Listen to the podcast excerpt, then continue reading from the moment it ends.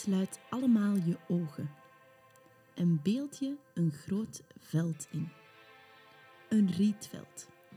En de wind die daar doorheen waait. Het is schemerdonker in volle zomer. Een zwoele avond met een rood gloeiende zon die ondergaat. En verder alleen maar stilte.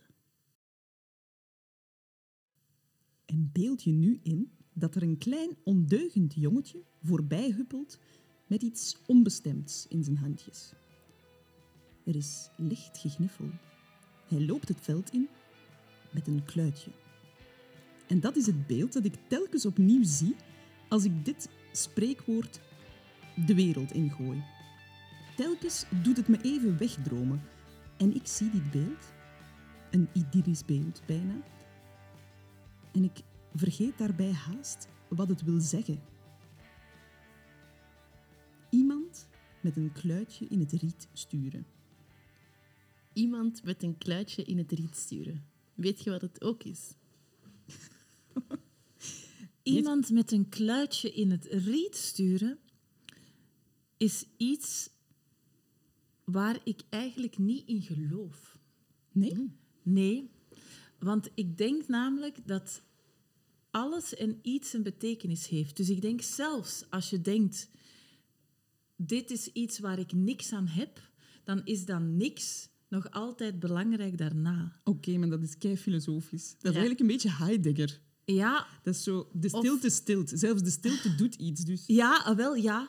Maar dus zelfs iemand met een kluitje in het riet sturen, als zijnde eh, ik geef niks aan iemand mee of ik geef geen betekenis aan dit of dit is zinloos, dan is het zinloos nog altijd zinvol, eventueel een jaar later of drie maanden later, maar dat weet je dan nog niet. Dus een soort van klein ehm, cadeautje dat je dan nog niet weet in de afwijzing of in de ontkenning of in het niks. Ja. Dat is voor mij met een kluit. Dus ik snap het filosofisch mooie, romantische beeld van iemand met een kluitje in het riet sturen. Het heeft iets romantisch. Ja, voor mij Of dus ook. ik, ja, ik bedenk nu net, volgens mij heeft iedereen het misschien toch wel ergens in zich dat je vertrouwt dat niet iemand vertrekt zonder iets. Dat je altijd wel bij hebt wat je moet. Een beetje hetzelfde als de Ja. afwijzing zal dan wel zijn omdat er iets anders komt. Omdat er iets anders is. En ik denk dat dat de grote betekenis is. Er is altijd iets en er is altijd ook iets na iets. Het stopt nooit. Ja. Tenzij het leven stopt. En misschien dan nog wel. Maar in dit gegeven stopt het niet en is het nooit zinloos dus. Nee. Dus je gelooft niet in het spreekwoord. Nee. En je gebruikt het dus ook niet. Nee, maar als ik het hoor, vind ik het wel leuk. Ik wil het wel, ik wil het wel gaan gebruiken. maar ik ga er misschien een nieuwe betekenis aan moeten geven. ah, wel, je zou daar altijd een uitleg bij moeten geven. Dat je zo in een delay staat bij de kassa en dat zegt. En dan zegt, maar ik geloof daar eigenlijk niet in. Maar ik geloof er niet in. Ja. Om iemand iets mee te geven. Hallo iedereen en welkom bij onze podcast. Wij zijn Mira. En Helijn. En elke week brengen wij jullie een uniek verhaal. Bedacht en gebracht door talenten uit de theaterwereld. Zo willen wij de podiumkunsten steunen. Wil jij ook steunen? Surf dan snel naar www.weetjewathetoookis.be. En klik op Ik wil steunen. En deze week verwelkomen wij naam, Goele draad. Bijnaam, In Duitsland was mijn bijnaam Hula Hoop. Vind ik leuk. Hula Hoop of Bij- In de cast was het Hula Hoop. Lengte, 1,80 meter. leeftijd, 41. Goh, ik moest al denken. Wat erg. ja. lievelingskleur, Um, Roze-oranje. Ah, zoals Ja, dit. Dat, zoals zien, dat de zien de bloemetjes. luisteraar, luisteraars niet, maar dat staat hier wel. Dat, ja, dat, daar word ik vrolijk van. lockdown-status, Ah, klaar. Ik ben er klaar mee. Het is klaar. Het is, het is af. Ik heb er alles uitgehaald wat erin zit. Ik heb nu mag het stoppen. allerlei online cursussen gedaan, afgevinkt, eh, aan begonnen, mee gestopt, opnieuw begonnen. Ik heb wel allerlei dingen geleerd over mezelf en, en dan vooral ook dat ik er klaar mee ben. Oké. Functie in de cultuursector. Ehm, zangeres, actrice, coach. Waar hou jij je mee bezig in de auto? Oeh, in de auto. De auto, ik zit heel veel in de auto. Dus dat zijn heel veel verschillende dingen. Veel podcasts luisteren, daar heb ik heel veel tijd voor dan. Eh, muziek luisteren, muziek studeren, ehm, make-up. Ik ging net vragen, doe je soms dingen die niet Zeker, mogen? ja, helaas wel, ja. Make-up, ehm, eh, soms appjes. Als ik stilsta, mama. Ehm, dan... oh, ik doe ook nog raps met mijn zoon dan. Dat Ah, raps, ah, dat, doen we heel op veel. Instagram. Dat was Dat- wel echt cool. Ja, wij doen ook vaak om en Ja. om rap. Dus eh, Ik zie dan direct ook. eten voor mij. Dat is omdat ik honger heb. en nog dingen? Dingen die niemand mag weten. Ehm, dingen die... Ik was onlangs aan het bedenken dat dus met deze lockdown-situatie en ik die zoveel in de auto zit, moet ik heel vaak plassen. Dus ik was mij letterlijk vandaag, toen het weer zo hoogdringend was, was ik echt aan het scannen in de auto of ik niks vond waar ik in kon plassen. Als vrouw is dat verschrikkelijk. Dat is heel vervelend, Ja. want eh, ja, zo'n tankstation wil je dan niet, want dan denk je toch, het is toch wel gewoon vies en goor. Maar in een, ik had dus letterlijk een tas en ik dacht, ja, nee, dat is gewoon te weinig. Hè. Dat gaat niet. Anders had ik dat echt gedaan. Als ik Ja. nu een hele grote kan of een vaas, ik heb bij allerlei dingen op voorgesteld. Een plastieke zak, denk ja, ik dan. anything, maar het ging dus niet. Ik vond niks, maar dat, eh, ja, dat weten dan is voor de toekomst Aantal misschien om mensen. aan te denken. Ja, ah, wel, als iemand dat wilt uitvinden, alstublieft. Echt. Ja. Dat Ja, zou- er is zo een plas-dingen, hè. Een plastuit. Plastuit, ja. Maar ik heb Misschien dat is niet. dat een idee. Standaard in de auto. Weet niet. Ik heb ooit eens hier in de living gestaan en de deur naar het toilet kreeg ik niet meer open. En iedereen was gaan slapen. En ik denk, o jee, o jee, o jee. Dus ik heb dan een, eh, een pot genomen, heb ik die tussen mijn benen gestoken en heb ik zo geplast. En dan heb ik die helemaal afgewassen. En dan dacht ik de dag erna, toen ik daar aardappelen in aan het koken was, moet ik dat nu aan iemand zeggen? Zeggen. Ik Nu- heb het niet gedaan. En nu, nu- Ik weet heel goed welke pot dat het Ja. is, maar niemand weet het. Je kunt hem zo bovenhalen. Ik kan hem zo boven. Ja. Ja, ik heb ooit vastgezeten op het kot van mijn zus en ik kon niet, dus niet buiten en daar was geen toilet. En zij was gaan werken. En ik heb, ja, ik heb toen gebeld en ik zei, je moet terugkomen, want ik moet nu plaatsen. Ja. En zij was toen kwaad, maar ik kon niet anders. En ze zei nu ook van, ik begrijp nu dat jij mij gebeld hebt, maar toen snapte ik dat niet. En ze is effectief komen opdoen, want ik heb toen ook van alles geprobeerd, alles gezocht om pipi in te doen. En echt zo gaan zien, kan ik nu zo op de lava, maar ik raakte er niet op. Dus ik kon ook niet richten naar, dus ik zat echt vast. Oh ja, dat was een van de vreselijkste ochtenden. Van die pipi-verhalen. Ik Ja. vind dat ook echt met zwangerschapstests. Ik weet niet of dat jij daar... Ja, die ervaring dat dan ineens blijkt dat je een potje moet hebben. En dat je dan denkt, wat ga ik pakken? Wat ga ik nemen, ja? Het kan niet dat van de tandenborstel zijn. Dat kan echt niet. Nee. Maar wat wel. Ik heb dus ook zo'n glas in de kast waarvan ik weet... Daar heb ik in geplast. Ja. Maar dat geef ik nooit aan gasten. Nee. Nooit. Dat gaat niet. Jullie kan- zijn ook nu niet thee aan het drinken uit een... Het Uit was een pot. pot. Nee, dus dan ben je al gerustgesteld.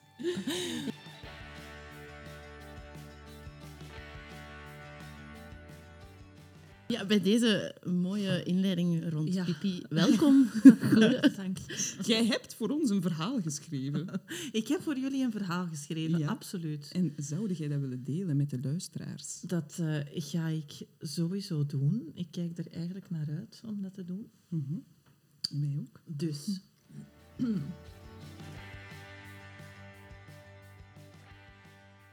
Weet je wat het ook is? There are only two ways to live life. One is as though nothing is a miracle. The other is as though everything is a miracle. Van Einstein. Ooit in een land van musicalstudenten was er een goele. En Goele stond gekend als zijnde zowel intuïtief als impulsief, oftewel zottekes genoeg. Er bestond weinig nee en veel wat als. Ken je de film Yes Man? Over de man die oefende om steeds ja te zeggen. Wel, dat was Goele haar motto. Wat als het wel kon? Toen ze afstudeerde aan het conservatorium bijvoorbeeld, had ze geen angst om geen of weinig werk te hebben. Ze zei ja op alles wat kwam en ging ervan uit dat waar werk was, nog meer te halen viel. Ze deed drie understudies tegelijk en werd de go-to voor last-minute vervangingen. Ze leerde een hele Wacht in Zeven band set van 13 nieuwe songs in 48 uur. Niet omdat ze supervrouw was, maar ze had nu eenmaal ja gezegd. En dus bleef ze twee nachten lang studeren tot vier uur om de tekst erin te rammen. Zichzelf voor de kop kloppend dat het te veel was en dat ze zoals normale mensen maar eens eerst moest nadenken en bezinnen alvorens ja te zeggen. De ja maakt het leven avontuurlijk, maar tegelijk zeer intensief, zeg maar gerust moeilijk. Maar moeilijk gaat ook, zou uw tante Georgette nu gezegd hebben. Goele was ongeveer anderhalf jaar mama van Louis toen de vraag voorbij kwam om auditie te doen voor een persoonlijke droomrol Magda in Het Hans der Vampieren Berlijn.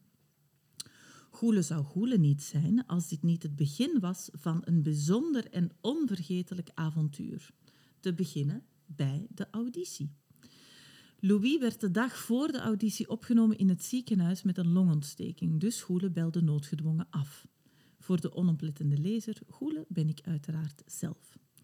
De jury wilde me toch op een of andere manier zien en dus werd het een Skype-auditie. Nu heel gewoontjes, toen bijzonder vooruitstrevend. Daar zat ik dan voor mijn schermpje en werd voorgesteld aan wel tien verschillende Duitsers, Engelsen en Amerikanen. Ik zong aan mijn bureau de Magda-song Dood te zijn is komisch. En kreeg een week later te horen dat ik de rol had. Eureka! En oh ja, dit betekende dus wel dat ik een half jaar later naar Berlijn zou verhuizen. Alleen met Louis, want ik was ondertussen alleenstaande mama. Ook al verklaarde mijn familie me voor gek, het voelde juist voor intuïtieve goelen. Er nog bij stilstaan had geen zin meer, want ik had nu eenmaal ja gezegd. Alleenstaande mama die naar het buitenland verhuist en een theaterjob uitoefent. Moet kunnen. Ik was klaar om dit te bewijzen. Zo vertrok ik zes maanden later met een auto vol spullen naar het appartement dat ik enkel op foto had gezien. Alleen. Want Louis bleef nog dertien dagen bij mijn ouders in België terwijl ik in eiltempo de show aangeleerd kreeg. Eenmaal aangekomen in mijn prachtig gemeubeld appartement kon mijn avontuur beginnen. Dag 1 bij de cast. Voertaal Engels. Oef. Mijn Duits beperkte zich tot mijn song en wat schoolduits van jaren terug. Het werd me wel snel duidelijk dat Duits aanleren een must was. Mijn kleedster sprak namelijk geen woord Engels en communiceren met een soort tussengezicht, het fijne midden tussen ja en nee, had toch zijn beperkingen. Het aanleren van de show was een soort wervelwind van choreografie, taal, Duitse zang, kostuums, plaatsing en nieuwe gewoontes. I loved every second. Ik voelde na één seconde in de cast, whatever happens, dit zit juist. Dertien dagen later, opening night. Onmiddellijk Duitse pers in de zaal. Na amper twee Duitse lessen was dit een van de dingen die ik moest relativeren. Je kan wat je kan op deze moment. This is as German as it gets for now. Ik vloog, genoot. Door het gevoel mijn gevoel te volgen, intuïtie te laten zegevieren. Bovendien arriveerde Louis op de dag van de première. In de dertien dagen had ik ook een paar babysits geïnterviewd.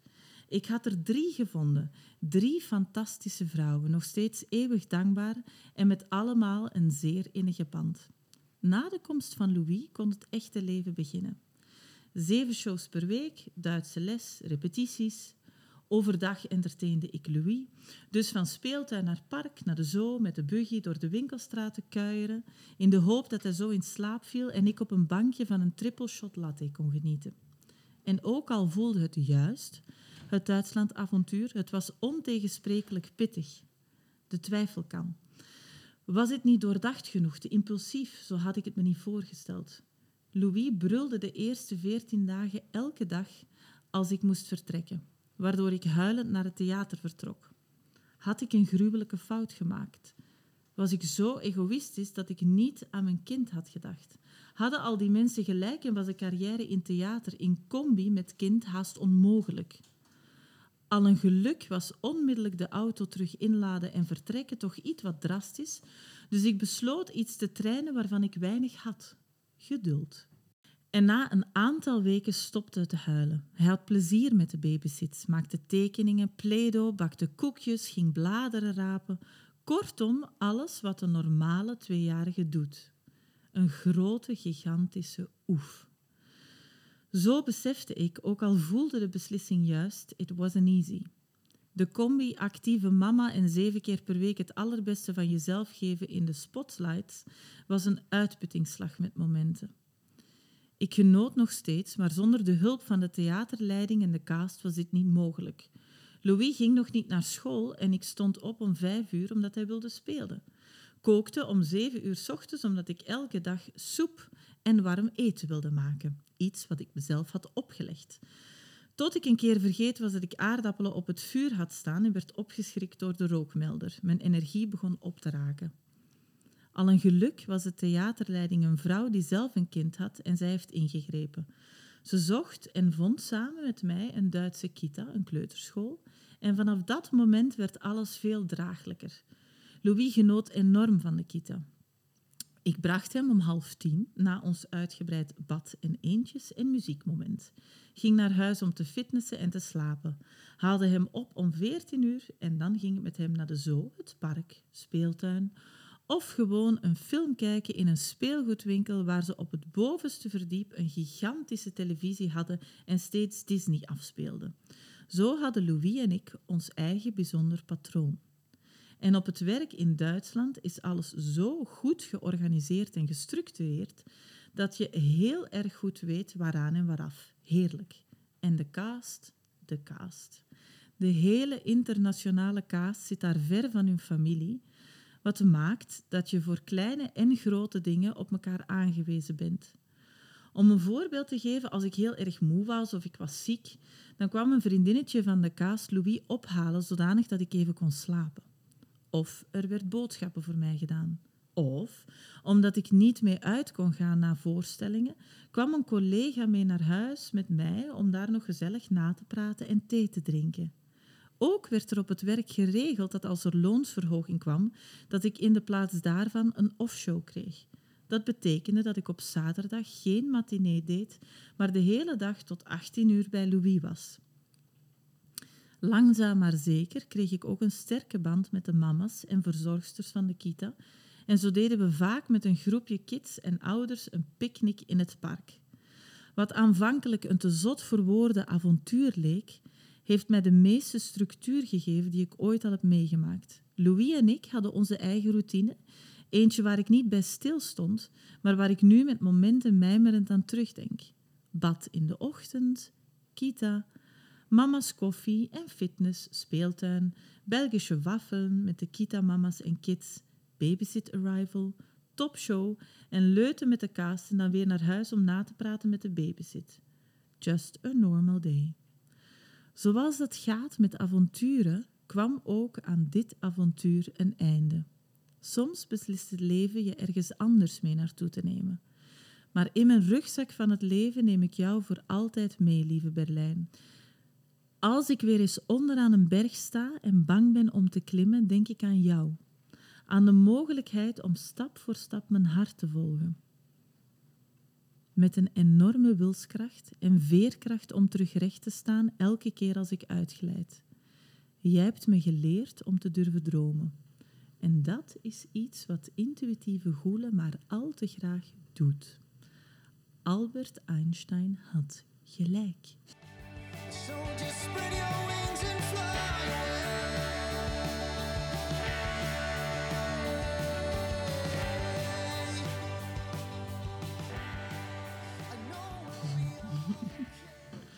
Dank u wel. Dank u wel. Uh, ik moet zeggen, ja, als we het lezen en nu nog meer eigenlijk...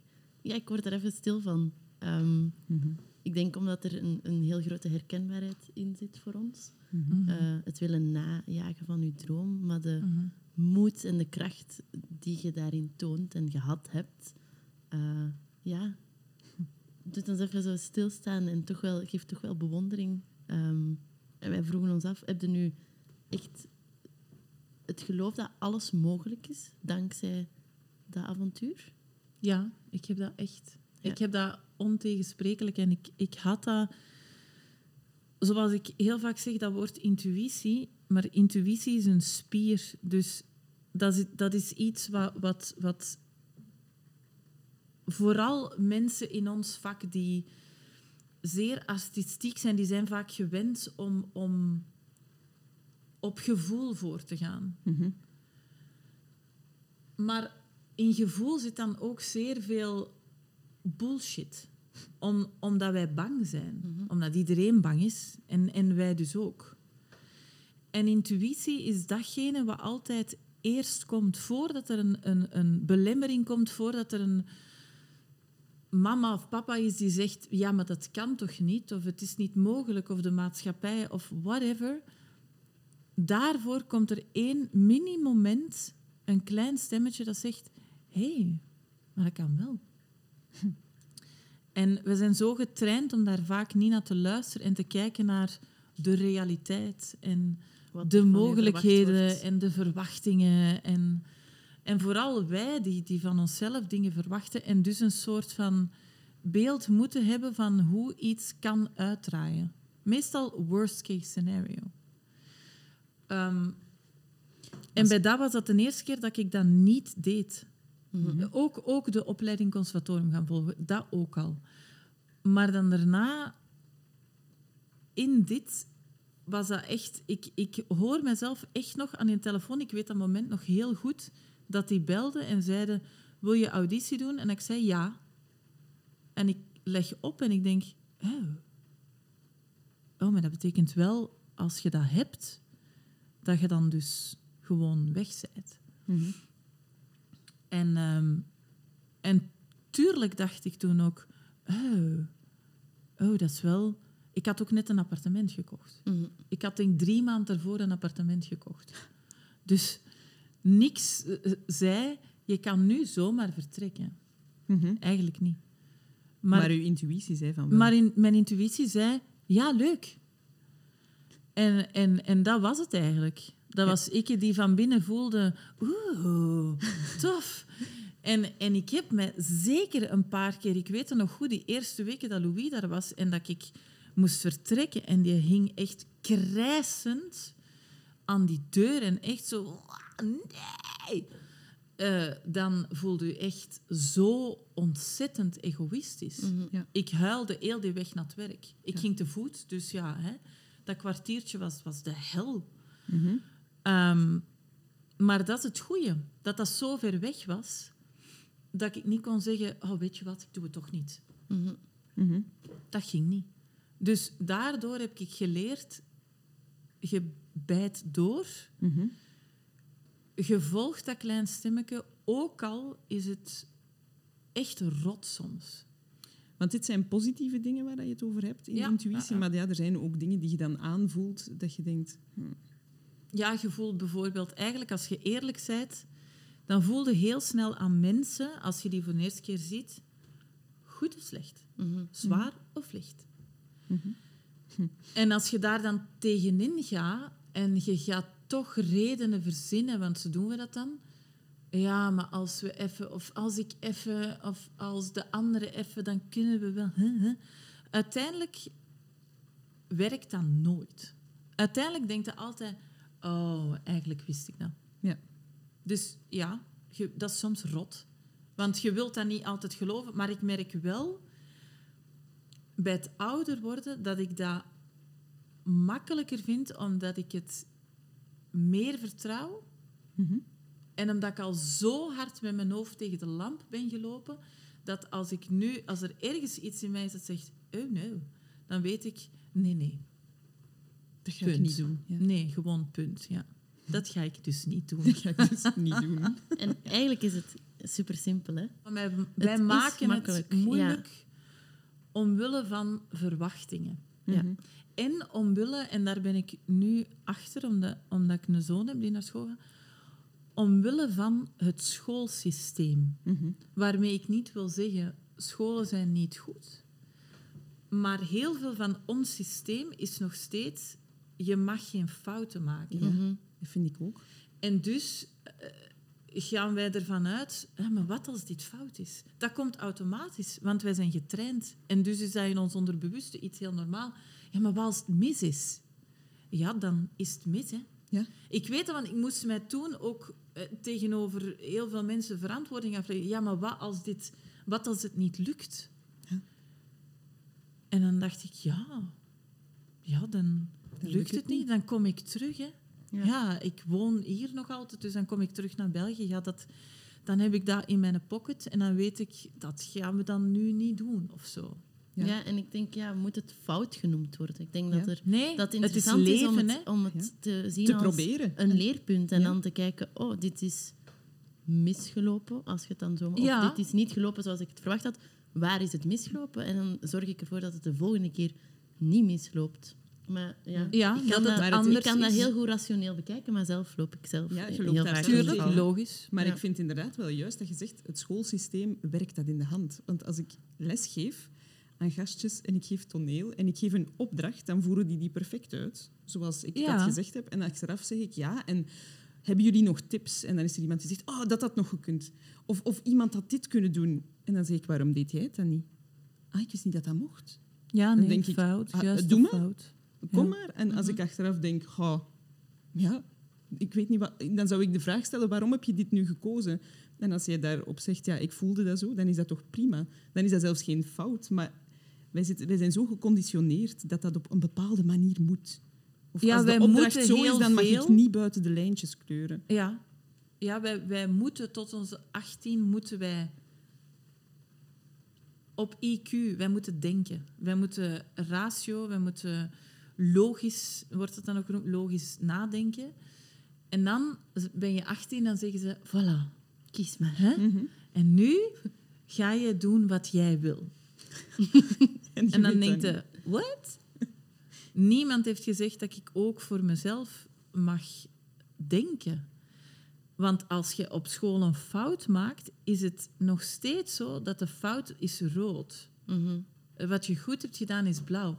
De fout is rood. Dus op je blad staat wat jij niet goed hebt gedaan, dat zie je direct. Waar is focus? Rood, fout. Wat mag niet? Rood. Dat mag niet. Want je moet, je moet zoveel mogelijk blauw hebben op je blad. Dus ja, het gaat over goed en fout de hele tijd. Dus als je een keuze maakt, denk je eerst, is het goed of is het fout? Mhm. Terwijl wat als het nu goed fout is? Mhm. Great. Of iets anders dan vooropgesteld was. En waar Ja. dat je als leerkracht van kunt denken... Ah, zo heb ik het zelf niet bekeken. Misschien was mijn vraagstelling wel zo dat jij dat geïnterpreteerd hebt. En dit Ja. is uw antwoord. Mhm. Maar zo kan het niet, helaas. En dat is zo Nee. het jammere. Maar ja, dat heeft toch, met die intuïtie, eigenlijk wordt dat in de kiem gesmoord vanaf van kleins af. Ja. Je, je huilt en zeggen, "Oh, maar stop met huilen. Ja.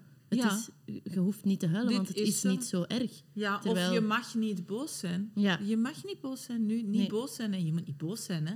Er is wel veel meer ehm, alertheid rond, Ja. vind ik. Er is een verschuiving, een verschuiving, eindelijk. Ja, Mm. maar een klaslokaal ziet er nog altijd uit als 100 jaar geleden. Ja, Eén iemand van voor en op de bankjes. En dat is, er is, alles is veranderd rondom ons. En een klaslokaal ziet er exact hetzelfde uit. Wat op zich al eigenlijk zeer vreemd is. Hè? ja. Als alles beweegt en alles is in vooruitgang, waarom zijn er dan niet klassen waar kinderen, terwijl ze iets doen, rondlopen? Dat, is, dat Mhm. gebeurt wel, maar dat is nog altijd de minderheid. ja Er- klopt. ik heb al een geluk, zo'n eh, rebel zone, waar, waar het niet... eh, Dat is niet altijd makkelijk, maar dat leert mij dan ook weer om op een andere manier te denken. Die zei eergisteren nog tegen mij... Ja, weet je wat ik echt moeilijk vind? Als mensen zeggen... Ja, maar je moet. Je moet, Louis. Je moet, je moet. Ik zei, hoezo? Ja, ik weet het wel. Ik ben kleiner, maar soms weet ik heel goed wat ik wil en wat ik niet wil. En als iemand dan zegt, jij moet... Dat vind ik echt moeilijk. Dat kan ik Mhm. niet zo goed. En ik dacht, ja, Mhm. dat betekent dan ook dat dat zeer veel gedoe is soms. Ja, Want het antwoord komt vaak, ja, omdat het nu eenmaal zo is. Dat het nu eenmaal zo moet. Ja. Maar dat is heel moeilijk als je daar als ouder zelf niet helemaal in gelooft. Ik hoor mij ook zeggen, ja, dat, dat moet nu. Ja. Ja. er zijn dingen die niet leuk zijn, maar dit moet nu. Jij ik zeg dan vaak, kijk, eh, wil je het jezelf makkelijk maken of moeilijk? You choose. We kunnen hier nog tien minuten staan, Mhm. maar in the end is het makkelijker. Jij weet wat de reactie is als je het niet doet. Mhm. Kies. You don't want to do it, you don't want to do it. You do want to do it, you do want to do it. Jij weet wat de reactie is, je kunt inschatten, slim genoeg. Vind je dat leuk, dan doe je dat. Vind je het niet leuk, doe je het niet. Ja, ik vond dat zelf ook altijd heel moeilijk. Mhm. Maar ik was braver, ik was meer een volger. En hij is, je voelt bij hem wel nu al die intuïtieve kracht. Oh ja. Van, Ja? ja. Ik voel gewoon, nee is gewoon nee hoor. Dat Ik is vind dat heel sterk. Ja. Gewoon nee. Ja. Die En is zegt dat ook al gewoon van, van als hij heel klein is? altijd. Ja? Ik kon die ook niet straffen. Weet dat nog in Berlijn? Dan had Mhm. ik ook zo het. Ik deed dan ook eh, in momenten van vrije tijd, omdat ik dan alleen was en mij zo bepaalde dingen oplegde om goed te maken dat ik alleen was in mijn hoofd. deed dat zo. Dan dacht ik van ja, ik moet het wel. Moet wel elke dag twee verse maaltijden en ik moet wel. eh, hè. Want ik dacht dat dat is dan toch wel beter om zo in mijn hoofd goed te maken van je bent dan s'avonds ben je hè, theatervrouw op het podium en niemand daar had kinderen buiten de theaterleitung, die had dat, maar voor de rest niemand. Dus ik dacht, dan ga ik wel echt zorgen dat ik dit, eh, I will nail this shit. Dus ik denk, oké, twee verse maaltijden, enzovoort, enzovoort. En ik ga zo'n eh, online seminar volgen over eh, ouders en niet eh, schreeuwen. En ook ouders en straffen. Ja. En dus ik zat vaak met mijn computertje dan te volgen. en dan had ik het gevonden. En dan moest ik aan hem dus uitleggen, weet, be- begrijp je dat dit dus, hè, als ik zeg, zet de televisie uit en je doet het niet, dat ik dat dus niet ga herhalen. Hè, en dat, dat als ik het nog moet herhalen, dan ga ik hem uitzetten, de volgende dag geen televisie. Begrijp je dat? Ja. Dan- ja, zei hij dan. Ja. En ik, ah, oké, wauw. Ik heb het goed echt. gedaan. ik heb het goed gedaan. En dan ging dat... Ja, Louis, kan je de televisie uitzetten? 21, 22. Hm. Hm. Hm. Hm. Ofwel heeft je het niet zo goed begrepen. Maar weer nog eens, Louis, wil je de televisie? Nee. Hm. Hm. Hm. Nee. Ehm, nee. Ik ga hem toch uitzetten, want dat was de afspraak dat ik niet ging herhalen. Ik ga hem uitzetten. Uit. Wauw! Miserie, miserie. Ja, dat was niet flink. In het hoekje, op het stoeltje. Niet flink. En dan moet je zo een paar minuten laten zitten. Oké, na een paar minuten ging ik terug. En eh, ik zei, Louise, snap je nu dat hij... Ja, sorry mama. Hm, Kusje, oké. Dan ging ik klaarzitten voor tv. Nu televisie? En ik... Ja, nee, want dat hebben we nu... Dat hebben we, die was onstrafbaar. Ja. Die zei altijd ja, ja. En dan deed hij het gewoon terug. Dus ik dacht altijd... Wauw, dat is echt... Ik weet niet meer... Van welk Ik ben- hout bij de maken? Nee, ik ben echt vaak in de kamer ernaast gegaan. Ik had zo'n een andere kamer, dan ging ik daarin en dan dacht ik echt... Sunny beaches, sunny beaches, sunny Mhm. beaches. Don't yell, don't yell. Oh, dat is zo herkenbaar. Maar dat, dat, ja, ik weet niet, dat was ook weer zoiets waarvan ik had gedacht, dat, dat moet hier, ik moet hier ergens iets vinden. Dan ging ik dat dus eh, online eh, Ja. cursussen. Ja, maar die hebben dan ook niet op Ik heb daarin mijn eigen intuïtie Ja. moeten volgen weer. Waarschijnlijk, ja. Dat ik dacht, maar ik oké, denk dat dat sowieso is mijn voor zo'n kind dingen. is Allee, ik, ben geen ouder, maar ik denk Ja. dat elk kind... Iedereen is anders. Je, kunt, je hebt geen handboek voor mensen. nee, Nee. nee. En sowieso dagen die toch ergens uit. Of zo. Misschien zelfs niet eens opzettelijk. Maar mijn dochter kon ook zo... Dat, dat was die heel klein. Ik weet niet, twee jaar of twee jaar en een half of zo. Kon net praten. En kaka was hut van hut. En we moesten naar de dokter. Dit is echt een kaka en pipi-aflevering. Oh ja, nu hebben we pipi en kaka. Ja. Oh, wat leuk. Sorry. En ik had op voorhand gezegd... Ja, lieve schat, we gaan in de wachtkamer gaan we het niet over kaka hebben. Dat gaan we niet doen. En zij hoort wachtkamer, kaka. Ja. ik begrijp het. Het is inderdaad zo... Ja, ik begrijp het. Zo, ja. Hoe zeg je dat je kunt redeneren met een kind van 2,5 Ja, ja. jaar? En je denkt, je gaat echt met volle moed, ga je die wachtkamer in. Ja. Je denkt, we hebben dat besproken, dat gaat in orde komen. Na twee minuten. Mama, kaka mag ik hier niet zeggen, hè? Nee. Ah, Oké, dat is goed. Dat, ik, ik weet, ik mag kaka niet zeggen. En dan zo de hele tijd. En dan tegen de mensen zo beginnen. Kaka mag ik hier niet zeggen. En dan denk ik, ah, dan kun je, toch ook, je kunt toch niet kwaad zijn op zo'n kind? Nee. Je kunt niet beginnen brullen. Of, allee, dat, dat zou ik ook niet doen. Nee. Maar ik wil maar zeggen, ja, ze vinden er wel iets op, denk ik dan. Ja. Dan denk ik, ze heeft gelijk, want ze heeft eigenlijk de boodschap wel gehoord. Maar Ja. ze doet het alsnog. ja, exact. Dat dus. Mhm. Over eh, Berlijn heb je nog veel contact met mensen vandaar? Ja, ik heb toevallig deze week nog eh, twee mensen ge-sms'd vandaar. Fight, die de professor speelde, die eh, stuurde een bericht om te vragen of ik nog altijd even verrukt was als toen. En, En zei je dan, ik "Hoera zei, op." ik hoop het wel. ik hoop wel dat ik nog even verrukt ben. Ja, dus ja, ik hoor die eigenlijk nog wel... Mhm. Nog altijd, ja. Dat was echt familie. Hè. Je hebt daar geen familie, dus dat was ook echt zo. Ik ben al een aantal keer teruggegaan eh, naar daar. En dat is ook zo dat ik daar dan gewoon thuis kom en, en daar bij die mensen ben en daar kan blijven slapen. Of, Mhm. Dat is echt een beetje um, for life. Ja. Ik voel dat ook zo. Dat, dat gaat nooit, gaat nooit anders zijn. De mensen die, die ik daar heb leren kennen, waar ik echt een innige band mee had, dat blijft. En dat is zelfs zo dat je zoveel dingen meemaakt, omdat alle hoogtes en laagtes je van elkaar ziet. Als je zeven shows per week en je zit zes dagen sa- samen, dan Mhm. ziet je eigenlijk alles. En dus dat je elkaar daarop op, op een level kent dat hier bijna niet gebeurt, omdat onze producties zo kort zijn. Ja. Dus, dus bij ons is dat dan wel heel intensief twee of drie maanden. Maar dan is dat weer foep, weg. Maar als je dat heel intensief twee jaar hebt, Ja. en met kind en af en toe eh, huilend bellen, mijn rug is kapot en ik raak niet uit de zetel en twee mensen die er dan staan en die eten komen brengen of wat dan ook, Ja. dat is ehm, een, toch een ander level of Ja. zo. Ja, Dat heeft ja. mij ook echt wel geraakt. Als ik dat las, dacht ik, ja, dat is ook wel echt heel mooi. Dat is Ja, gewoon dat is echt heel mooi. uw familie daar dan ook. En Absoluut. iedereen snapt dat daar. Dat Ja. is, Ja, want niemand heeft daar kinderen. En toch eh, snapte hij dat. En toch, ik nam Louis ook vaak mee naar note sessions en zo. En ja, voor hem was dat ook normaal. Dus die, die ging dan gewoon mee en die ging dan meewijzen. Dus we hadden dan dance cleaning en de dansers waren bezig. En ik weet nog goed dat hij een banaan zat te eten en dan ging hij zo wijzen. Zo, en dat waren naar al diegenen die aan het marken waren. Echt, seriously. Dus die regisseur... Schön, Louis. Nou, dat is pas schön. Siehst du? Omdat hij gewoon zo... En dat was voor iedereen zo, ja, mee... soort van mascotte van de cast of zo. En die kwam dan ook altijd met de babysit. En een van die drie was de vrouw van Zoltan, van iemand van de cast. Dus die kwam dan ook met hem soms daar van alles doen, in de loge of zo. Als het weekend was en hij moest niet vroeg opstaan. Of matinee, zondag ook.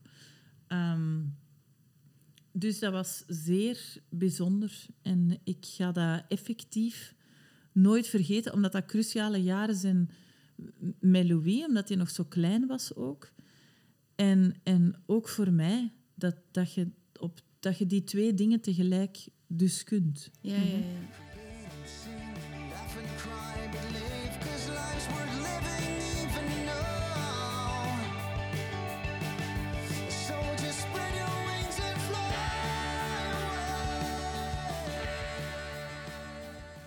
Dan hebben wij eigenlijk nog één vraag voor u. Ja. En dat is, eh, zou jij een vraag willen bedenken voor een van onze volgende gasten? Dus eh, jij hebt de vraag van Ja. de auto gekregen. Mhm. Dat mag ook iets diepzinnigs zijn. Of iets Wat is moeilijk. iets, ik heb er al één. Wat is iets wat je dacht dat je nooit zou doen, dat je om een of andere reden toch hebt gedaan? Oh, ik ben daar al direct over aan het nadenken. Lap. dat ga ik meenemen Ja. heel goed. We zullen daar dan ook een antwoord op geven. Dat is goed. Eh, Oké, ja. ja. dankjewel, Goele, voor Mhm. dit interessante Heel graag gesprek. gedaan. Ik vond het heel leuk. Ja, wij ook. Ja, het was een heel leerrijk, fijne babbel. ja, Ja. gezellig. En dan nemen wij ook afscheid van onze luisteraars. Ja, het is ook heel belangrijk toch om nog even mee te geven dat wij dit natuurlijk doen om geld in te zamelen voor de podiumkunsten, om de cultuursector te steunen. Ehm, en daarom willen wij nog graag eens eh, oproepen. Heb je nog niet gestort? Stort een beetje geld. Maakt niet uit hoeveel. Elk beetje helpt. Eh, surf naar www.weetjewathetokis.be en klik op Ik wil steunen. Je mocht ook altijd uw oma bellen en zeggen, wil jij bijleggen? Alles kan. Je moet gewoon zoveel mogelijk delen. Of, ja, inderdaad, als het... eh, allee, ja, niet iedereen kan zomaar financieel steunen, dat snap ik ook. Dus deel ons dan op de socials of weet ik veel. Dat is waar, maar 1 euro hebben we allemaal. Hè. Dat Stel waar. dat nu 10.000 mensen luisteren die zeggen, ja, 1 euro... 1 euro is een koffie dat je afhaalt. Ja, nog niet eens. nog dat is niet. 3 euro en half of zoiets. Ja, voilà. Voilà, één koffietje minder. Voilà. Dat is niks, Eén hè. koffietje thuis zetten. Eén koffietje minder voor terug theatervoorstellingen Ja. na deze. Dat is nodig, hè. Ja, dat vind ik een hele goeie. Ja, Dank je wel, Goele. dankjewel. En dankjewel thuis. En tot hoors.